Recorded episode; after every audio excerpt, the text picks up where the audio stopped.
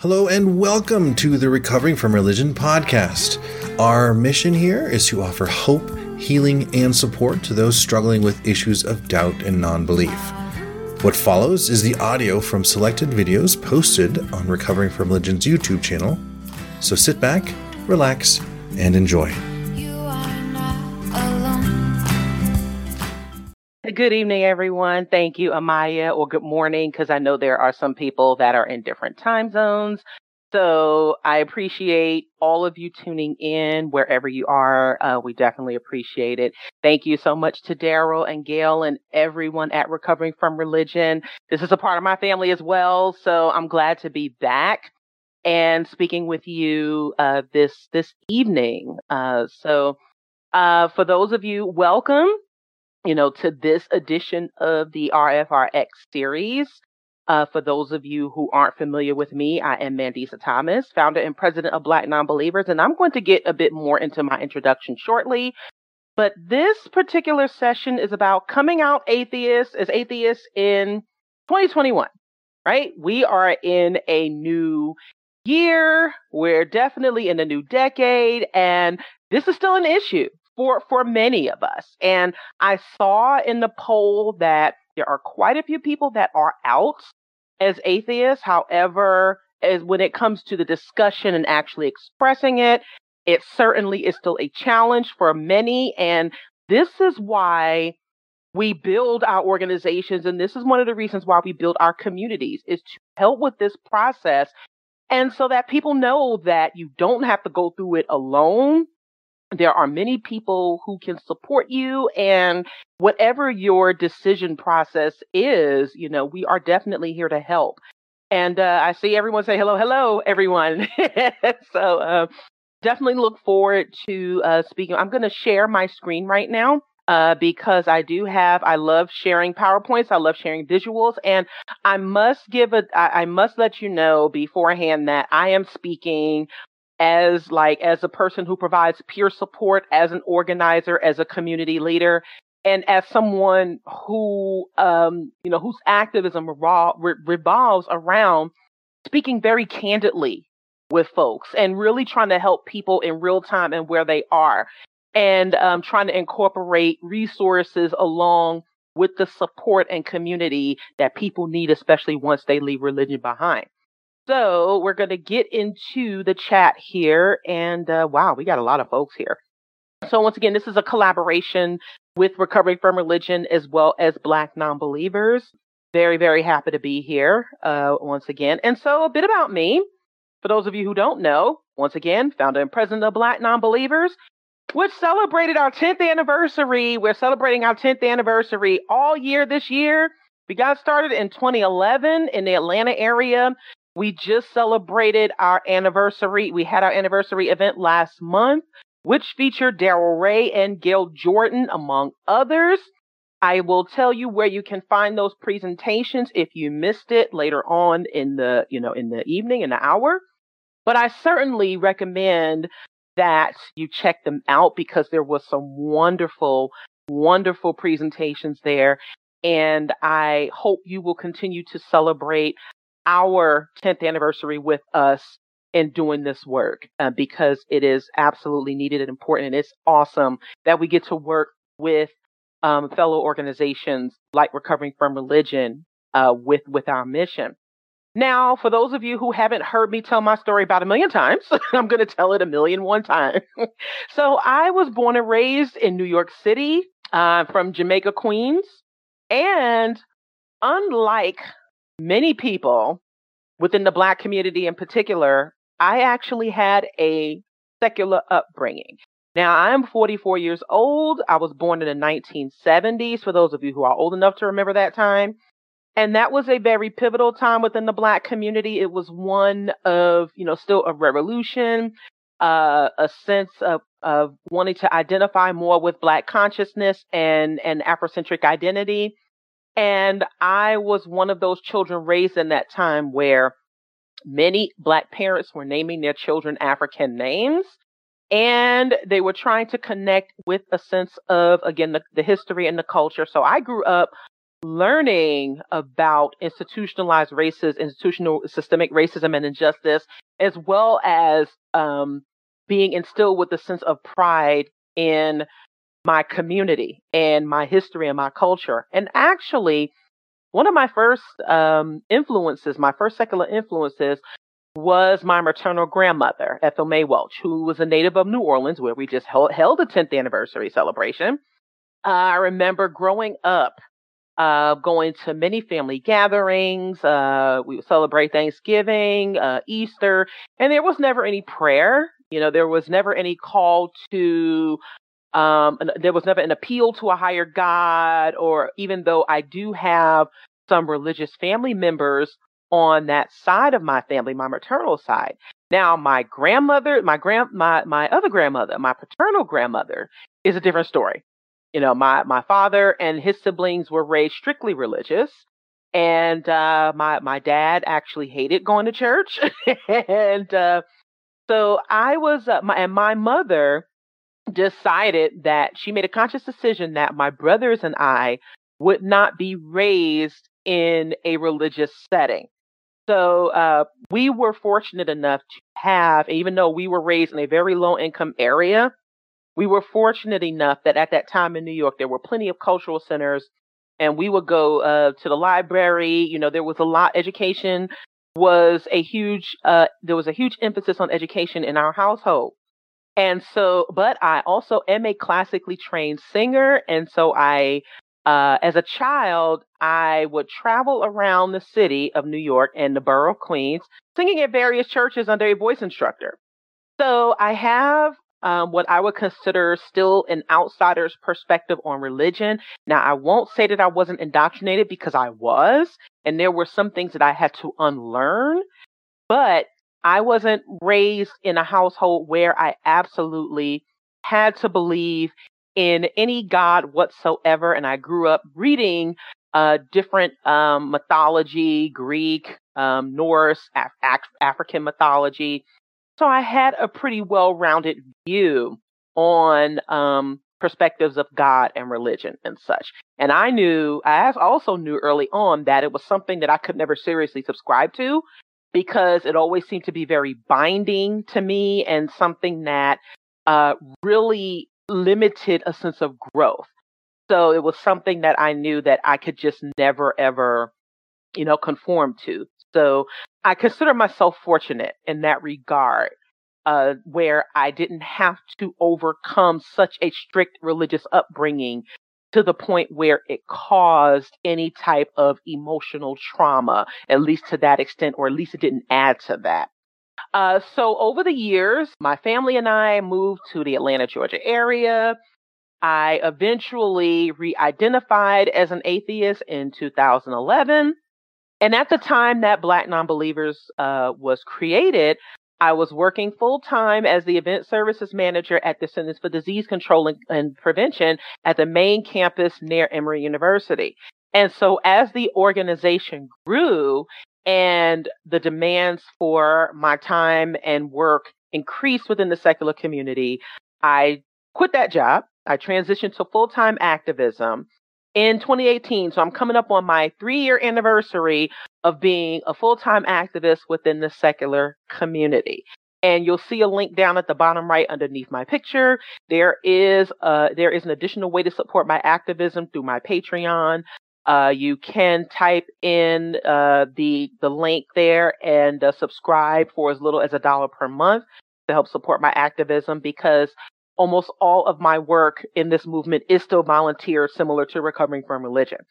But it, I contend that it was still the best decision I ever made in my life because it has helped all of the experiences that I have um, with, uh, you know, with with my career choices as well as my decision to become an activist and lead this organization has just made me a better person, and it has made, um, you know, my it it has really really made um, it has been so uh, instrumental to my growth and my ability to help other people. So, uh, in addition to volunteering for recovering from religion, I've been a group leader uh, consistently in the Morrow, Georgia area since 2013. So that's for that's eight years now.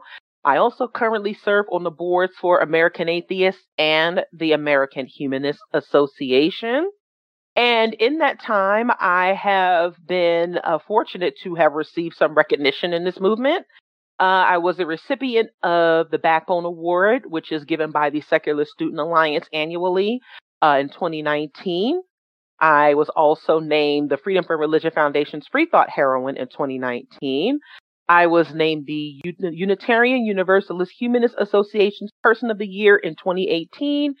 And finally, in 2020, I was the co-recipient of the 2020 Harvard Humanist of the Year Award, along with Sikivu Hutchinson and Ijeoma Oluo. And if you aren't familiar with those two ladies, I highly recommend you research them. Sikivu was also a presenter at our 10th anniversary celebration last month highly recommend uh, you you do some research and also support their work.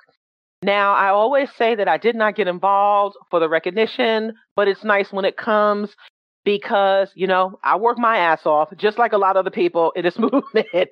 so I think it's very important that uh, you know, and, and this and this thing is this work isn't easy, and I realize that we are representing quite a few people, some who are out and some who aren't. And as people leave their religious uh, institutions and leave the God concept behind, uh, we are putting in some work to help those who really need that support. So, you know, I really, again, I really appreciate. Uh, it's been a, it's been an honor to have been involved for ten years now in this movement, and I I hope to continue for more years to come. I look forward to that. And so, but the the good thing about being in this for 10 years now is we've been we've been fortunate enough to see some changes and one of the things that even though in 2021 you know we're now in a new year we're in a new presidential administration in this country i know many of us are breathing a sigh of relief right now because these past 4 years have been very very exhausting. And so we are viewing we are moving forward with a sense of optimism. And a point of that is my, uh, you know, uh, I've been, I've had the good opportunity to connect with other organizations as a representative of Black nonbelievers and definitely as a representative of the atheist and non-religious perspective. And I had the opportunity to contribute to the Interfaith Youth Corps um, series of the State of the Inter- Interfaith Nation and I wrote uh, celebrating non-believers in Interfaith America. You can click on, you can you can uh, copy and paste that link uh, if you so choose. And the one thing that I uh, definitely, and many of us uh, emphasize, is that embracing, expressing, and celebrating our atheism, non-belief, humanism, skepticism, free thought in 2021 is important. And it's important because we are seeing a rise of the non religious demographic here in the United States. Now, everyone doesn't necessarily identify as atheists as such, but we are seeing a shift. We are seeing a move away from the traditional religious uh, communities. We are seeing a shift away from those uh, traditional faith uh, practices. And I I think it I think many of us can uh, can say that it is because now we are in an age of information. People have more access to it, and therefore there simply isn't a need to just blindly believe anymore. Even though sadly we see other people who still do, but in order for us to continue to gain this ground when it comes to state church separation, when it comes to community building and also helping people become their more authentic selves. It is important that we embrace this, this identity as atheists, right? For those of you who aren't familiar with the definition, it just means that it is a lack of belief. I try to expound on the definition. I define it as non-belief in any gods, spirits, or supernatural beings. So if I don't believe in a God, I don't believe in the devil. I also don't believe in Santa Claus. I also don't believe in Superman or Batman or any other characters that we find in fiction.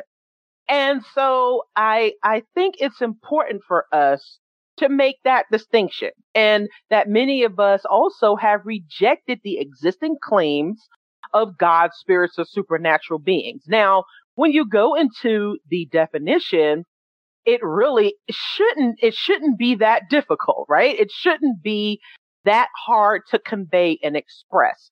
But we all know that it still can be because of the still highly negative stigma surrounding atheism and some people equating it to double worship and uh, there be and and definitely due to the lack of understanding and also because there are still few of us who are openly identified and who actually can openly identify. So our voices are still um, overshadowed to an extent.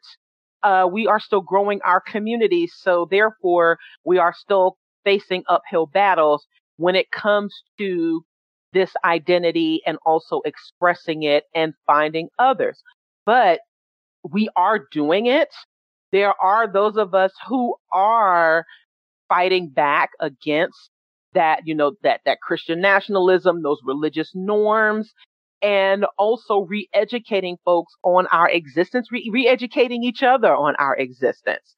Because there are many of us who feel isolated and who still feel like there aren't many of us out here, and there definitely are.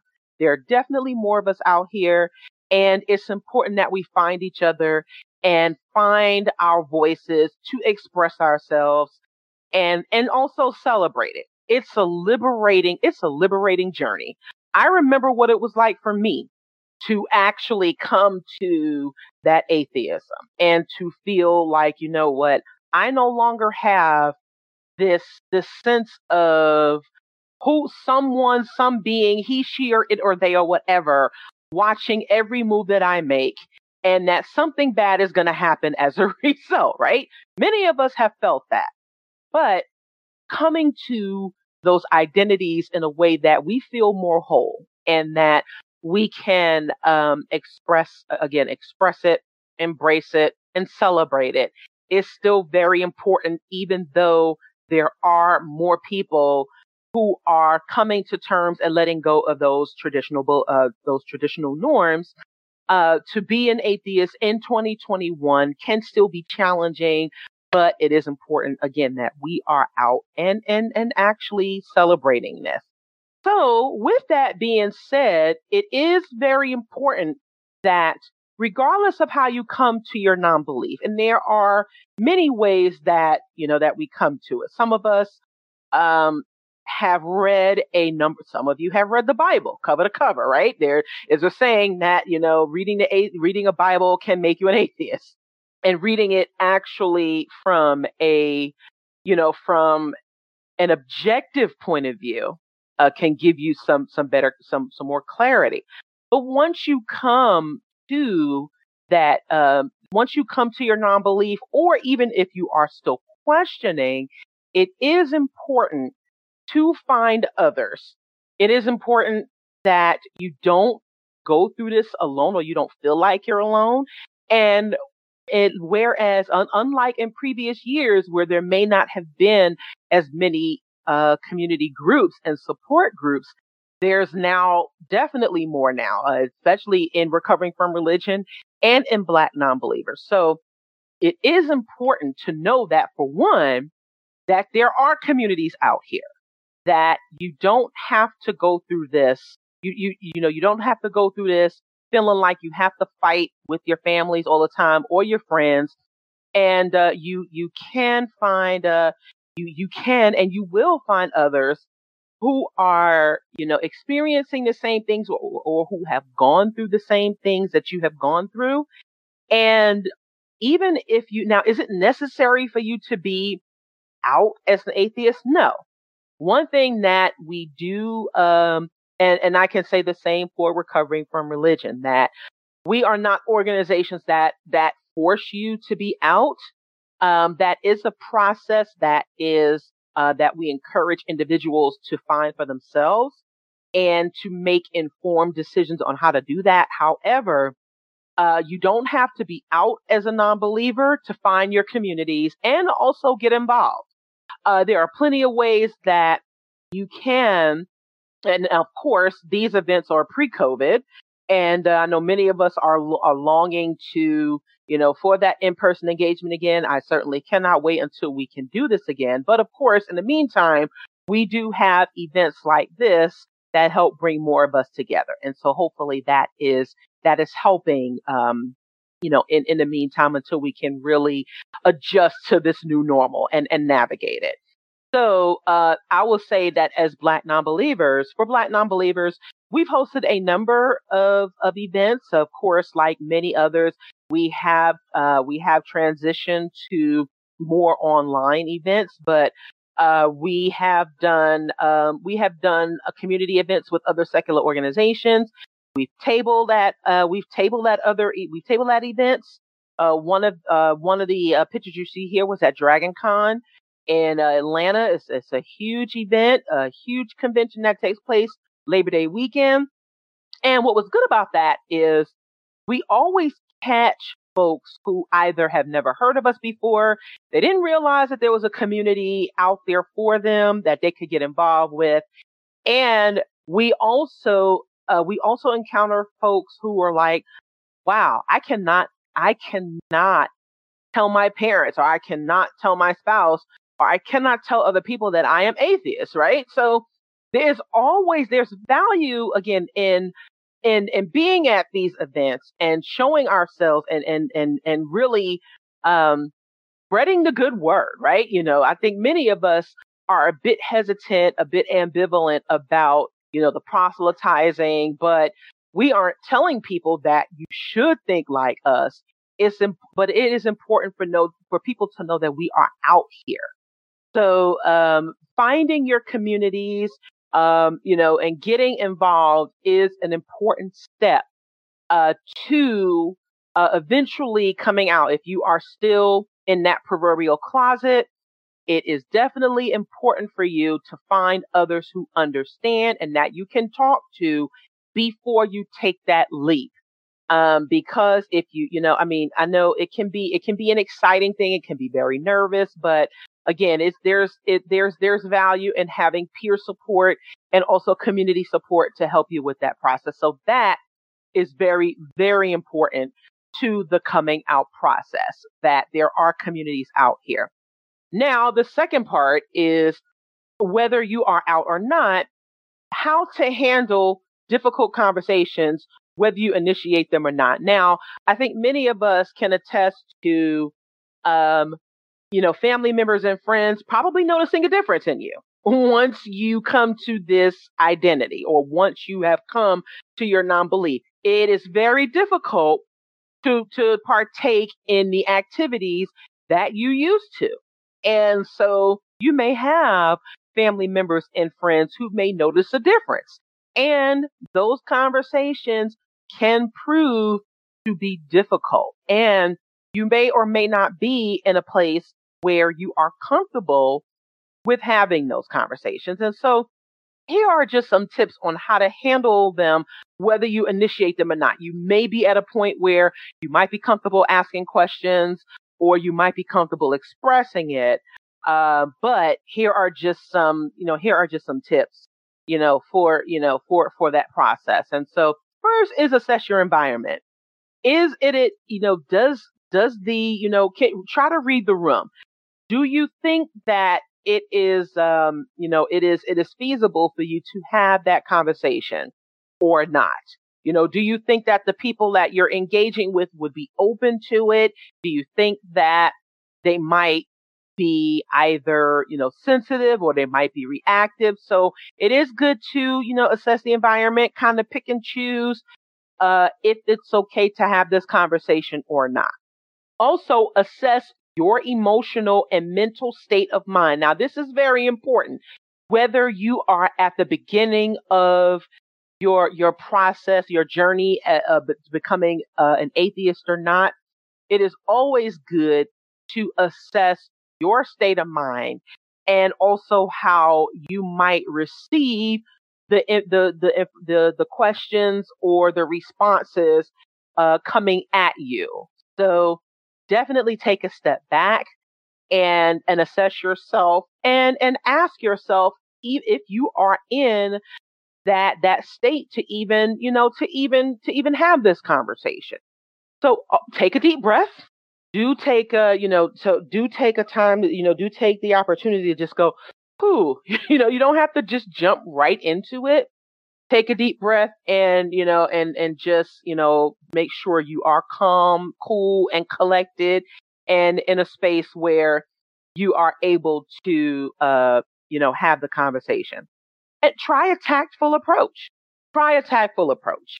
Ask it you know you could ask questions uh, you could throw out tidbits of information depending on your comfort level um, there are plenty of things you can do. Uh, you can you can point folks to different resources.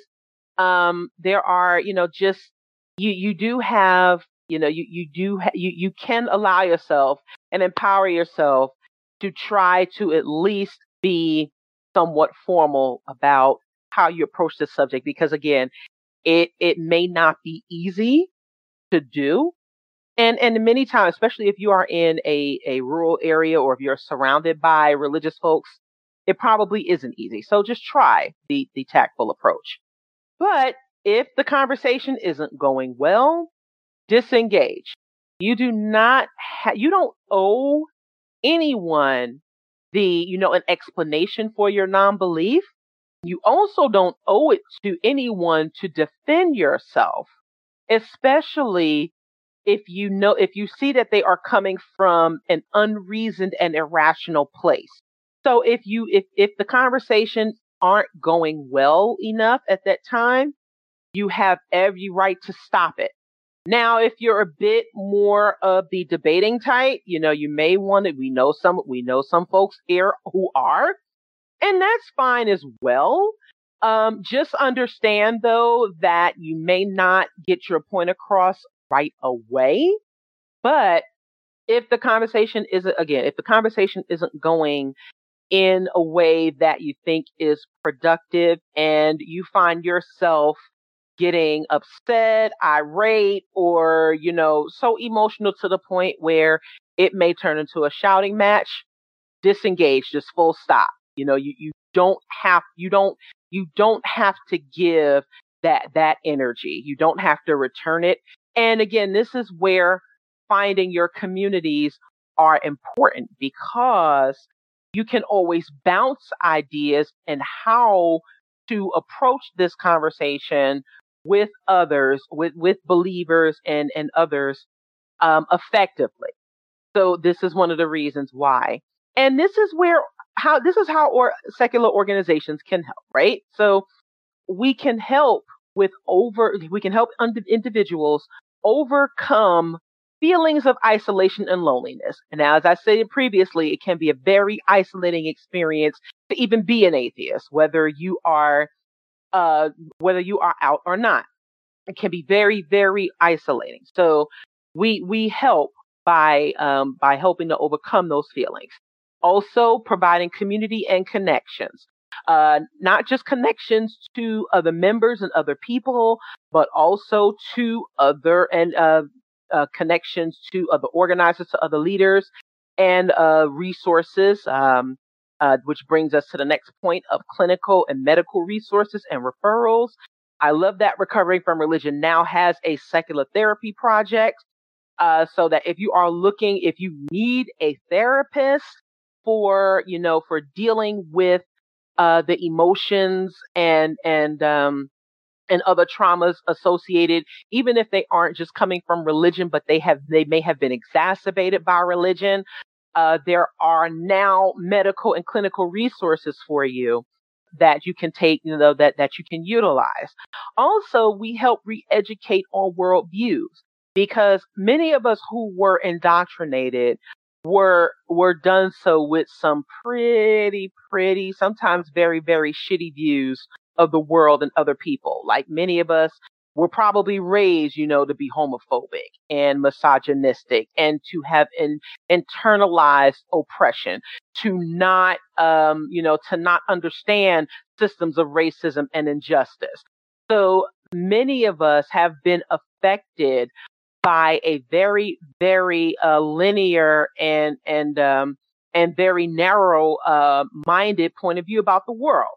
So with secular organizations, we help re-educate on that. You know how to be better people, how to navigate, how to understand uh, more of our identities, uh, in addition to our our atheist and and and uh, secular uh, identities we are intersectional. Many of us belong to the LGBTQ community. Many of us belong are, you know, are, are part of the black community. Many of us, you know, are, our, our identities intersect.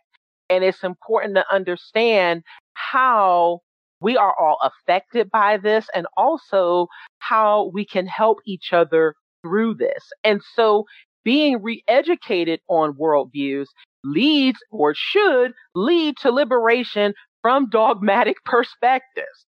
And I'll tell you, one of the uh, when when I when I um when I spoke earlier about being liberated uh, by uh, my atheism and my non-belief, it definitely liberated me from points of view that I knew were pretty narrow-minded, and that uh, it, it allowed me to rethink uh, some of the old adages that, you know, our parents and our grandparents would tell us that aren't necessarily true. They aren't necessarily accurate, right? So those are often dogmatic perspectives that we don't realize that we may be carrying with us. And it's important for us at, that as we are re-educated, as we come to our non-belief, that we are always reassessing those points of view, uh, reassessing that indoctrination, and that we are liberated from them. And every day is a learning process for many of us. And I think this is one of the best parts about us being liberated from religious indoctrination and other forms of indoctrination is that every day is an opportunity for us to learn and adjust and do better and finally become a better you. So we do, we help each other become better individuals as a community, but it is also up to the individuals to do that work. And I think this is one of the reasons why I think this is something that many people miss about their religious communities, uh, because there is this sense of hope that some religious, uh, that some churches uh, tend to, you know, seem to provide. And I say seem because it is under a guise of, you know, divine intervention, right? But in secular communities, there's more accountability. There's more work that we as individuals have to do. And for many, that is a challenging, that is, that is a scary thought. It is scary to, re- to, to understand and realize that we are on our, we are, there are things that we have to do on our own in addition to building our communities. Now, I always say that, you know, we are, we can be a starting point and we certainly want to continue to build our communities, but it is always up to the individual to do that work and make those decisions to be better for themselves, not just for themselves, but also for your families if you have them, for your children if you have them. I know I do. I have three. So uh, for for many of us, uh, we help each other build on that and, and just become better people. Uh, so it is important for us. If you need help, we are here for you. Please do, uh, you know, utilize organizations like Recovering from Religion utilize organizations like Black Nonbelievers. I also included a Street Epistemology by Anthony Magnabosco, who has a series of videos where uh, where where he and others talk to believers about their position. And also, I think this is helpful for those who are struggling with coming out and openly openly expressing themselves because uh, it doesn't just have to be this process where you just come out. You can, There are plenty of ways you can do it. You can just come out and say, Hey, I, I'm doing it. You know, you can just take that leap. Uh, others, it ta- it takes time. Some, for some, it takes years, but the important thing is that at some point, just like the Nike slogan, sometimes you just do it. And you may not, you may be surprised at the responses that you get. Now, um, earlier today, my husband and I went to get our taxes done, and our tax lady, uh, we've been going to her for now for uh, 13 years. Uh, she's well aware of the organization, um, and she was telling me that one of her clients is a, a, a gentleman who's a black atheist who lives up in the Lawrenceville, Georgia area. And she said that she that he he told her, "Oh, I bet you never met a black atheist before, have you?" And she said, "Well, I can point you to two that I know." So you just never know. And and again, there is an understandable fear of expressing your position. And again, I always encourage people to choose their battles carefully. You know, assess your environment uh, because for some people, their livelihoods do depend on the believers in their area. And we uh you know we we always uh you know we always tell you to mind your money right? You know you oh you you do have to you know be be mindful of that. We definitely don't want anyone risking their livelihoods if they don't have to. However we we also know i also know the angst that comes along with you know and the frustration that comes along with um coming to this identity and still being around a community of religious people and you just can't you just can't hold it anymore right? It becomes it becomes so difficult you just want to burst.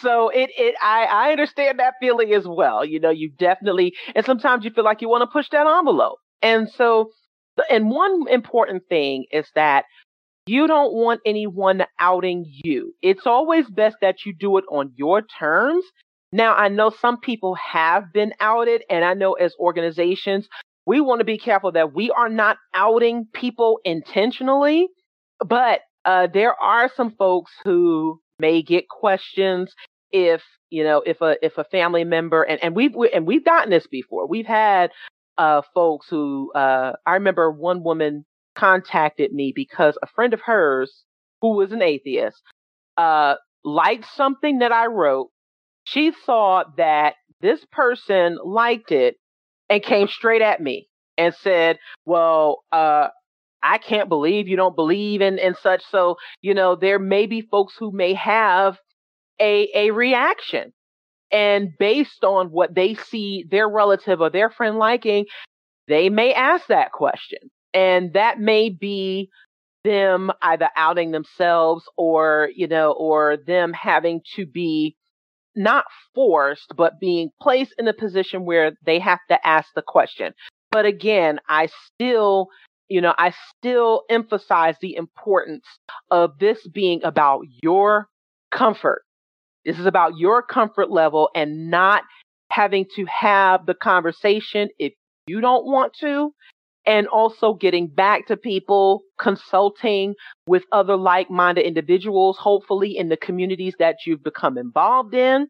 And so it's okay to seek advice. It is okay for you to get to this point where, or to come to the point where you are comfortable uh, expressing it. So uh, again, it is, um, and it's important for you to know that again, we are here for support for you. And I, and I always hope that with our activities that we continue to uh, foster that community and to keep people coming back. And I think in, in, that it isn't just a revolving door, you know, for people who come and need that support and then just leave. There are many, many great people involved with our organizations. They are worthy of getting to know more.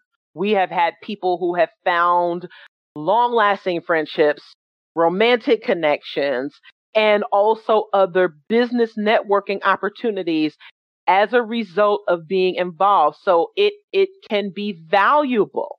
It ne- not only can be, it is valuable to utilize our organizations and also utilize the help if you need it. Again, it is important that you realize that you don't have to go through this alone. And uh, it doesn't have to be something that is harrowing or any more exhausting for you than it has to be because there are resources out here to help you with your identity, whether you are whether you are openly uh, atheist or non or non-religious or not, just coming to that identity in itself is, you know, it is an accomplishment.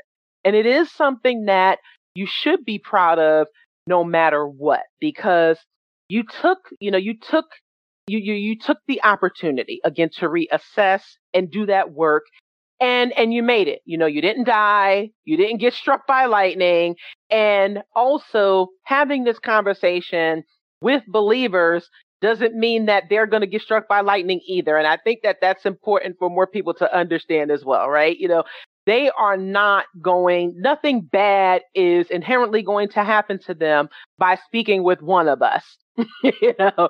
So in in us expressing our non-belief we do and in coming out we do break the stigma.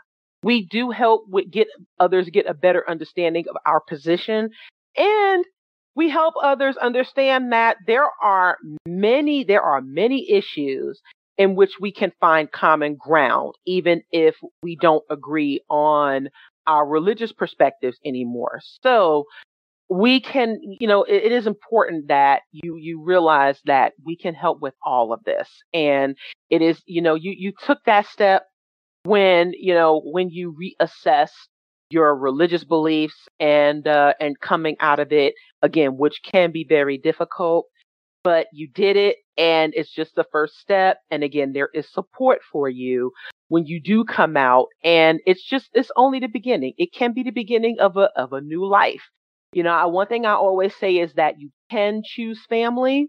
Family isn't just about your blood relatives. It is about the people you can relate to and relate with. You can, there is, you can start over. Uh, it is possible for you to find that new life. It isn't, it isn't, uh, it isn't the end, or it may be the end of one life, but the beginning of another. And it doesn't have to be the end completely uh, it is possible for you to engage for us for us to engage more with our uh, you know with our religious counterparts even if it can be challenging so you know just coming to that comfort and space for yourself um, you know is is extremely extremely important and and in 2021 as we're seeing this new administration for those of us who are um, actively involved with uh, the secular movement.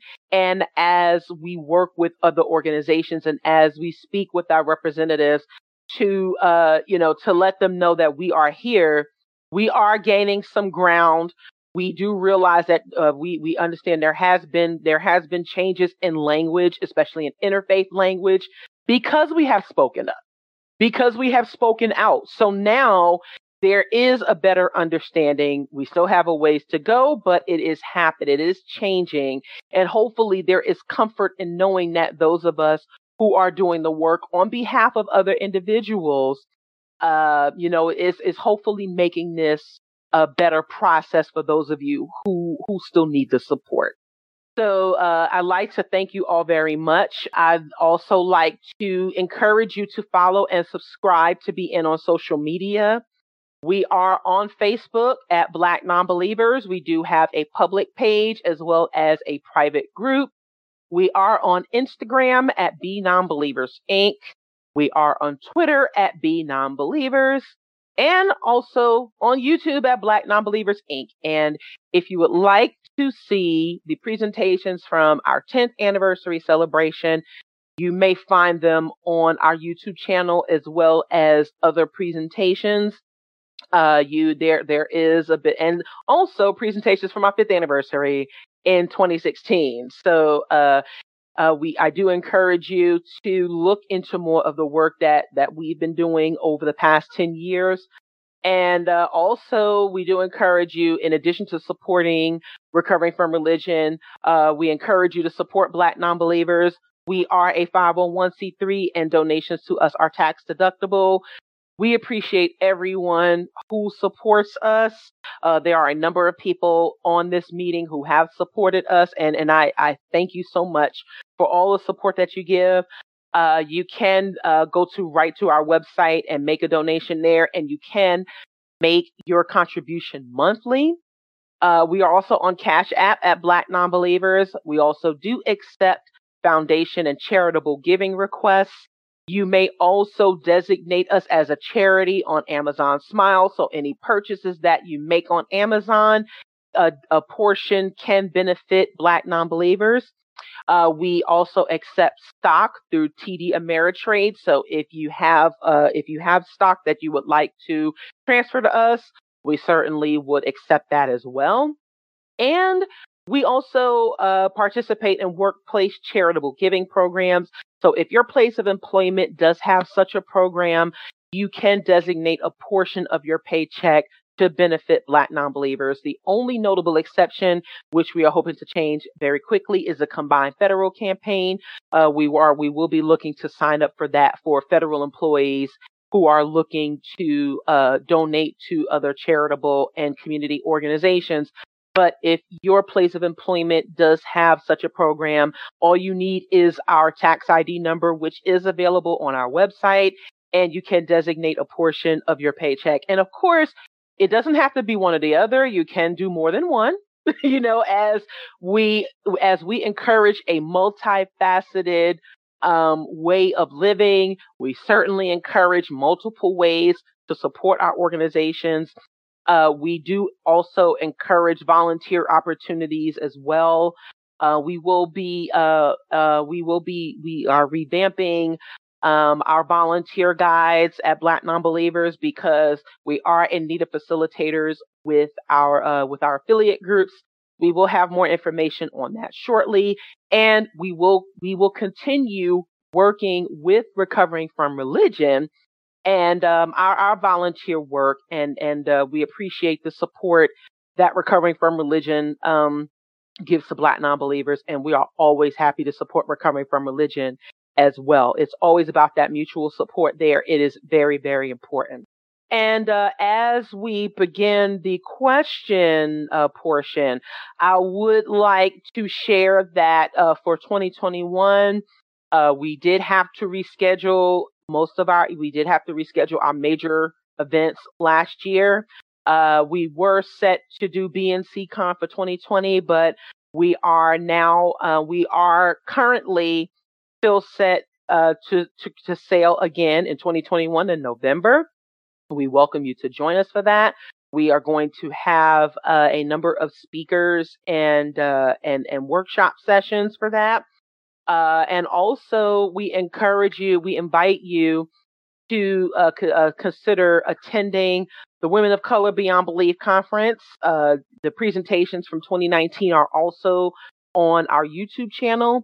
We just added a streaming option. So for those of you who would like to stream it, uh, you can register for that. The link, you can find that link on our website as well as uh, the website womenofcolorbeyondbelief.com. It is the only, uh, right now, it is the only conference of its kind where all women of color speakers and activists are featured. And this is important. If you if you look at the flyer it says come one come all and we mean that. We encourage all of you to support and tune in and uh, listen to the women who are doing this work doing the work in this movement and also support them and if you've never been on a cruise before, I had Darrel was our speaker in 2019, one of our speakers. And one of the most, one of the most fun things uh, about it is that we went to hell. We went to hell on Grand Cayman Island. And uh, it was such an amazing experience. And I'll tell you, that's one of the best parts of letting go of that religious indoctrination is that you can have some fun with it. The things that used to be scary to you before might not be as scary uh, as it as it used as it once was, and also um, traveling and uh, engaging a group of people who have been there and who who you know have your back also can help strengthen yourself and and uh, it helps with your development so you know we try to have fun with it fun with each other it's always a learning process as well uh, so uh, i encourage you that if you are interested in participating in our upcoming events we certainly hope you will support them. Uh, more information is available on our website. And again, uh, we are here to help you with this journey of coming out if you aren't already.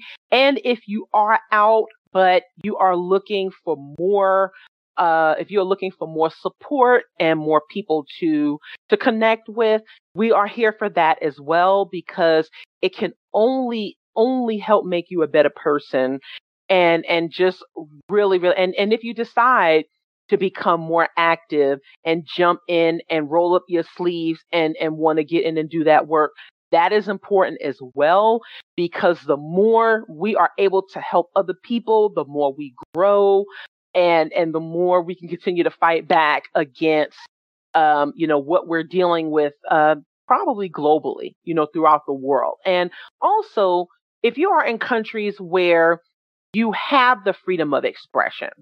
Uh, try to think of those who are in countries who are they still have they are still in hiding. You know, do take advantage of the opportunities that you have to express your position and also the opportunities that you have to find community because there are many who don't. There are many who have to fight really, really fight their way through it.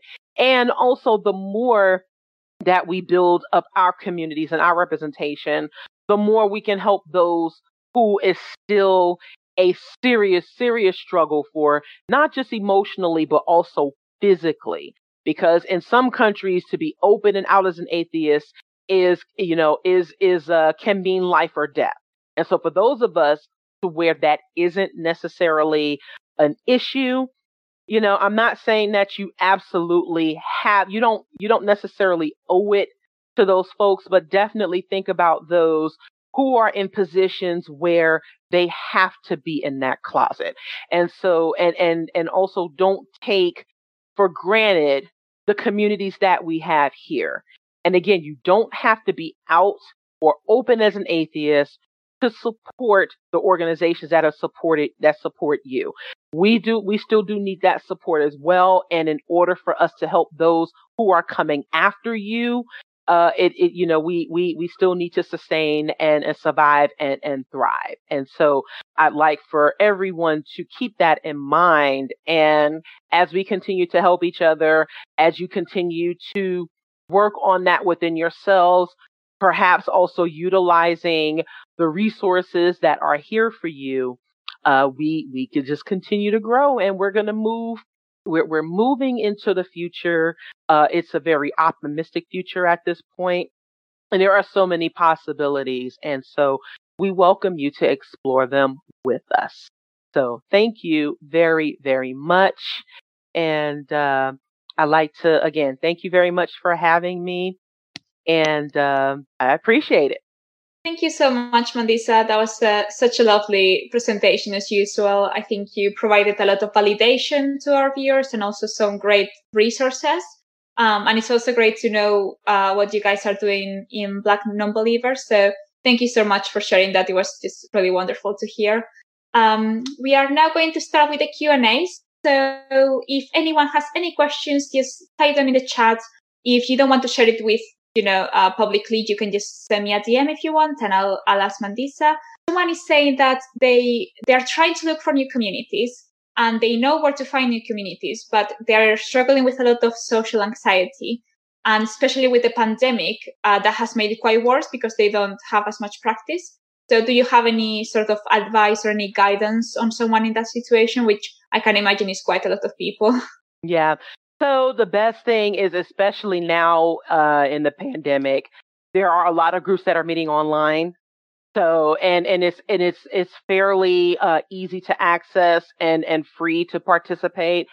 So it, even if um, they are, you know, even events like this where you don't, you know, where you can just tune in and perhaps chat with others, try the online uh, events first. And it's okay for you to just kind of, you know, take it in, listen, listen to what other people are saying. uh, you know, and navigate that process because I know many of us, and myself included, had to had to deal with that social anxiety. And I know many of us who are, you know, we're we're we're pretty, you know, we're we're pretty we're pretty nerdy, you know, we're pretty uh you know, we're we're we're pretty book savvy and and some of us do um you know, have a have a hard time navigating socially, but you know, we can take cues from you know, being in these online spaces and uh, just kind of seeing how folks socialize there. And you know you don't have to uh you know just just take it slow if if you if you can. And and if you think that you know you might want to start something in your area hopefully it is uh your your help growing a network uh with other organizations or if you just want to start something on your own uh do reach out to your do reach out to organizers don't be afraid to ask questions and also please do utilize the resources that they give you. So yeah, just start slow and you can just kind of listen in. You know, there should be no pressure. I know we do like for people to try to introduce themselves. I know we are very, very friendly. Uh, you know, we, we try to, I mean, we, we love giving hugs. Of course, in the pandemic, you know, we all, we have to be careful. We, we're mindful of the social interaction and the social distancing and stuff like that. But we are very, very, you know, um, we're, we're, we're, I, I make sure that as an organization, as a community, that we are very welcoming and that we are not forcing people to speak up if they don't want to, but that the that the atmosphere is comfortable enough to where people when they want to start talking then they can. So yeah, just you know, just just take it slow. Um, just kind of find your way, feel your way through, especially, and this is a great opportunity now during the pandemic because with so many people meeting online now, it's, it's, it, there, there are plenty of meetings that you can find your way through. Perfect. Thank you so much. Those are great advice. Thank you. Um, someone else asks, as an ex-Christian, I don't want to lose all my friends by coming out as an atheist. Uh, I want to tell them the truth and quote unquote confess I don't believe, but I also want to stay close to them how can I balance this, especially because I have had family shaming me after coming out and I'm scared the same thing will happen again. I don't want to lose all my community at once. Um, so this is, this can be very tricky, right? Because there are, like I said before, there are many of us who just want to, you know, come out and, and just, you know, just spread that word. But I think it's important that if you feel comfortable enough, let your family know that you still love them, that these are my perspectives. You know, there's a old, there's a saying in, you know, especially in Christianity, you can hate the sin, but not the sinner. You know, you can despise the belief, but not the believer. You know, you can let them know that I don't have anything personally against you unless you hurt me personally or unless you're hurting others. But my perspective does not mean that I have stopped, you know, caring about you any less. And I think the most important thing to do is to continue to show the person that you are because many of us didn't, you know, just, we just didn't stop being these loving people simply because we became atheists and non-believers. I think what changed about us was our ability to, or, or seeing things differently. And also, even for some of us, you know, uh, just establishing some boundaries. And that may be hard for some family members. And if they feel the need to shame you on that, then shame on them. You know, there's a lot of growing that they may need to do. And so, and if that is the case, then that's fine too. Sometimes it may, you may need to take a step back from certain family members until you can get to that point where y'all can have these conversations, but letting them know that you know, your love and your care for them hasn't changed isn't, you know, is, is important, but that ultimately this really is about you and taking more of your life into your own hands. And sometimes they may not be ready for that, but, and it's okay for them not to be ready. It's, it's, you know, it, it's going to take for them to continue to see the kind of person you are and, um, you know, and continue balancing that out because we we all uh, I know I understand the feeling of not wanting to mm-hmm. lose your family, but also not wanting to conform to those, you know, to to to that, you know, to to that to that structure anymore. So it, it it's going to be it, depending on your family dynamic. It can be tricky at times, but it's important for you to find that balance even if you need to take a step back at first. But again, letting your family members know that you still love and care for them all the same.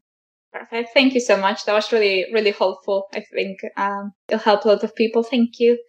Um, someone has a question about uh, Black non-believers. So they want to know if you need to be uh, like a person of color in order to be an active participant, or if anyone can join in this. Uh, yeah. Do the same sort of activism. So we are open to everyone, and if you go to our website, we welcome everyone, regardless of racial identity, gender identity, sexual identity. But I, it is important uh, to for it is important to note that we are an organization that centers Black atheists. We do center Black perspectives. And so that is what, you know, we emphasize first and foremost is support for um, Black atheists in particular, but we welcome everyone. You know, we we um and and also um we we welcome the conversations. You know, and and this may be a way for.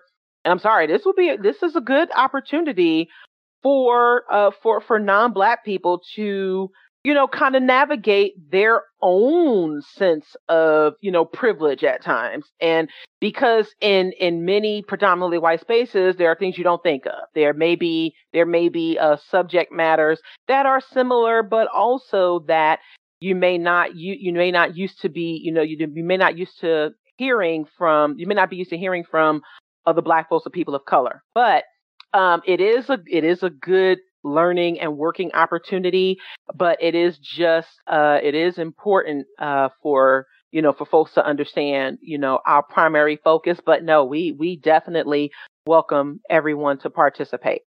Thank you so much for clarifying. Thank you. Um, and then another question that is uh, maybe not so much to the specific um, like topic of today, but still like interesting. Someone is asking, why do atheist groups gener- generally refer to God as man? I don't think many of us do. Um, but I think it, I think that always, um, and, and any, and, and anyone else can feel free to chime in on that. Um, most of the I most of the ideas of God that mo- that many are familiar with are the Judeo-Christian you know, forms of, you know, like in male form. And, and, you know, if we think about it, most of them are, you know, they're, they're very patriarchal. you know, they're, uh, you know, they're, they, they are very male centered. And so it's not us that is, that has, that has made that distinction. It's mostly the religions. So, um, many atheists like myself refer to like any entities as, you know, he, she, or it. There have certainly been goddesses in, in different forms of mythology. There have been other like beings like animals and such. So I think it depends on which religion you're referring to, but yes, they are all definitely sexist. And, and I think there is some sub subconscious you know, many people who leave religion tend to kind of bring that with them. There might be a tendency to lean towards more, uh, you know, resources or, or, or things that might be more male dominated. And that's something that I think that in our, you know, in our re-education or in our liberation that we can consider, you know, um, when you come out of religion. So, um, I think that that is important for us, you know, to, to consider. So it isn't something that, you know, the atheist communities are doing. That is a byproduct of especially the Judeo Christian religions. Mm-hmm. Yeah, yeah, that makes perfect sense. Yeah, thank you. Um, someone else is asking if you have any advice for those of uh, us that identify as agnostic uh, in, in opposed to atheist. Well, so I mean, you know, agnostic is is probably very similar to atheist. Some people use those terms interchangeably and, and sometimes together, like some people identify as agnostic atheists. So I think that there are there are many atheist groups who welcome agnostics. I know we are certainly one of them. So uh, and also it's, it is important to understand that atheism doesn't mean that we don't we we you know many of us reject the existing claims of God and I will I will personally say that if there isn't any if there isn't if there wasn't a God that has uh, come to show he, she, or itself, then, you know, more than likely, you know, there probably isn't one. But we are always open to new information. It isn't it isn't like a definitive um you know th- th- it isn't like a definitive identity we are always open to new information and i think that it's important for us to understand that you know there are some people who may identify as agnostic some people identify as agnostic before they've come to the atheist identity and so you know it's important you know to still uh m- most groups especially if they are humanist in nature, uh, still welcome agnostic. So it's it's any most secular identified label. So hopefully um, there isn't, uh, you know, there there wouldn't be a, a hesitation for agnostics to be a part of atheist groups. So you know, I mean, of course we have those discussions. I know sometimes it can become contentious, but I, I like for our I like for our engagement to be more positive in nature and people getting to know each other as opposed to it just being debates all the time. So um, you know, it just uh it just it just depends. But yeah, I would hope that most groups are open to having, you know, agnostics and, and any and anyone who identifies with a similar uh secular identity. Mm-hmm. Perfect, thank you. Um, and then someone else is asking another question related to Black non-believers. They just want to know a bit about um, any struggles that you had to overcome to found it, uh, if you, there were any hurdles, or if it was easier than you thought it would be.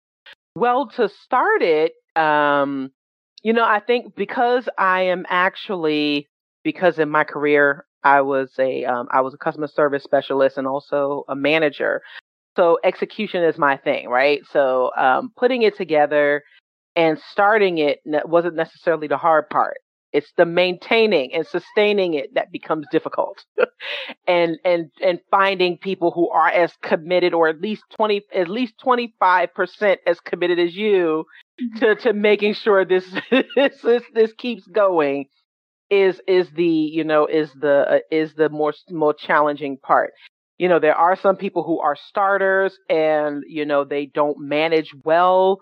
You know, there are people who have good ideas and are good at concepts, but execution isn't necessarily their thing. It is important to try to find, you know, a team of people who can utilize their skill sets and in, in doing certain things. Hopefully all of the tasks aren't falling onto one person, but um, I would say that in the beginning, you know, it was, you know, it, it, it's always a challenge when you are coming from a community that is still reeling from systemic issues and are still harboring a lot of baggage as a result. And in us definitely asserting that we are pro LGBTQ. We are pro reproductive rights. We are pro women's empowerment. We are pro, you know, everything that is, and, and also this idea of, you know, we don't, we don't just all of a sudden,